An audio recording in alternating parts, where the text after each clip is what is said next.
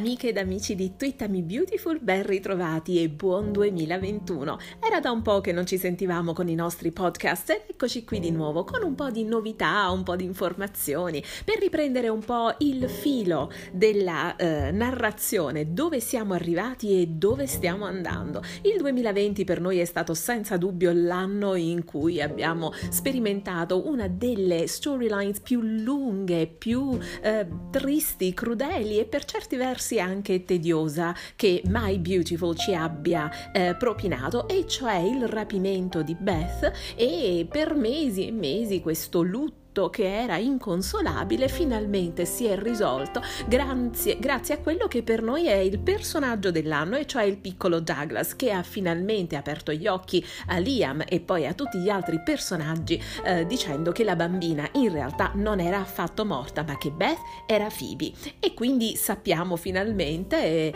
eh, come è andata a finire. Ovviamente chi di voi ci segue sui social e sul nostro blog sapeva già tutto perché noi abbiamo una sezione dedicata agli spoiler, alle anticipazioni e quindi sapevamo già bene come sarebbe andata a finire, ma è stato veramente ehm, pesante assistere a questa storyline anche perché la messa in onda di Beautiful come al solito è spezzettata e ci sono più o meno 9-10 minuti al giorno, talvolta 14, per cui in realtà una puntata intera da 21 minuti e qualche secondo viene spalmata su due se non addirittura tre giorni, per cui la messa in onda da 7 giorni su 7 in realtà ci porta ad un rallentamento notevolissimo, avendo ormai accumulato direi 13 mesi di ritardo con la messa in onda eh, USA e dobbiamo anche considerare che questo ritardo comprende nonostante tutto anche i tre mesi abbondanti di stop eh, delle riprese perché chiaramente a causa dell'emergenza sanitaria Covid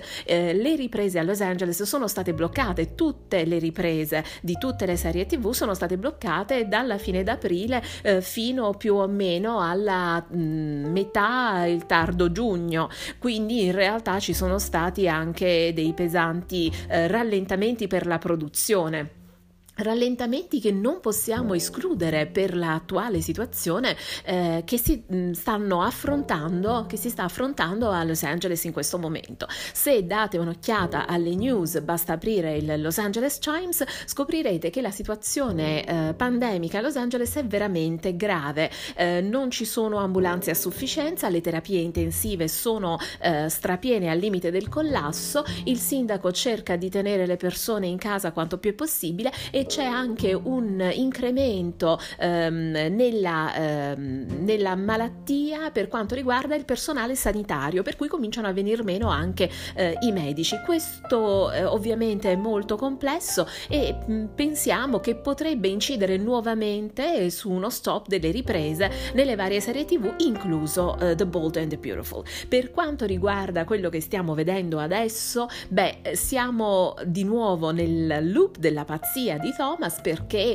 eh, eh, presto vedrete fargli cose veramente è il caso di dire pazzesche. Um, vi spoilerò qualcosa, dunque Thomas si allea con Steffi, Steffi rivuole Liam e i due saranno alleati nel manipolare nuovamente uh, sia Liam che uh, Hope, perché ciascuno dei due vorrà riprendersi uh, quello che reputa essere l'amore della propria vita, quindi Liam rivuole Steffi, Hope è destinata secondo Thomas a stare con lui nonostante in questi giorni lui vaneggi dicendo che tutte le Logan sono sono brutte e cattive e che quindi anche Hope lo è, ma in realtà lui vuole ancora Hope e stiamo, stiamo assistendo anche a un suo graduale avvicinamento a um, Zoe Buckingham e questo personaggio soffrirà a causa di Thomas. Infatti, come vi avevamo già anticipato, ma ripeschiamo dal passato per riprendere un po' la narrazione, Zoe si innamorerà di Thomas e lui sfrutterà questa relazione spingendosi fino al fidanzamento e alle nozze, nella speranza di smuovere qualcosa in Hope. Quando tutto emergerà e quando Hope e Liam verranno a conoscenza tramite Steffi delle manipolazioni da parte di Thomas, Hope e Liam tireranno un tiro mancino a Thomas, per cui le nozze di Zoe e Thomas saranno vengono ehm, interrotte da Hope che scende la scalinata di casa Forrester, perché ovviamente i, i matrimoni sono tutti in salotto, e vestita da sposa per riavvicinarsi a lui e fare da madre a Douglas. Ovviamente tutto questo poi eh, sfocerà in una eh, plateale messa alla gogna di Thomas eh, e finalmente anche Ridge che l'ha, ehm, sempre difeso a spada tratta, rischiando anche il proprio matrimonio con Brooke. Beh, anche Ridge alla fine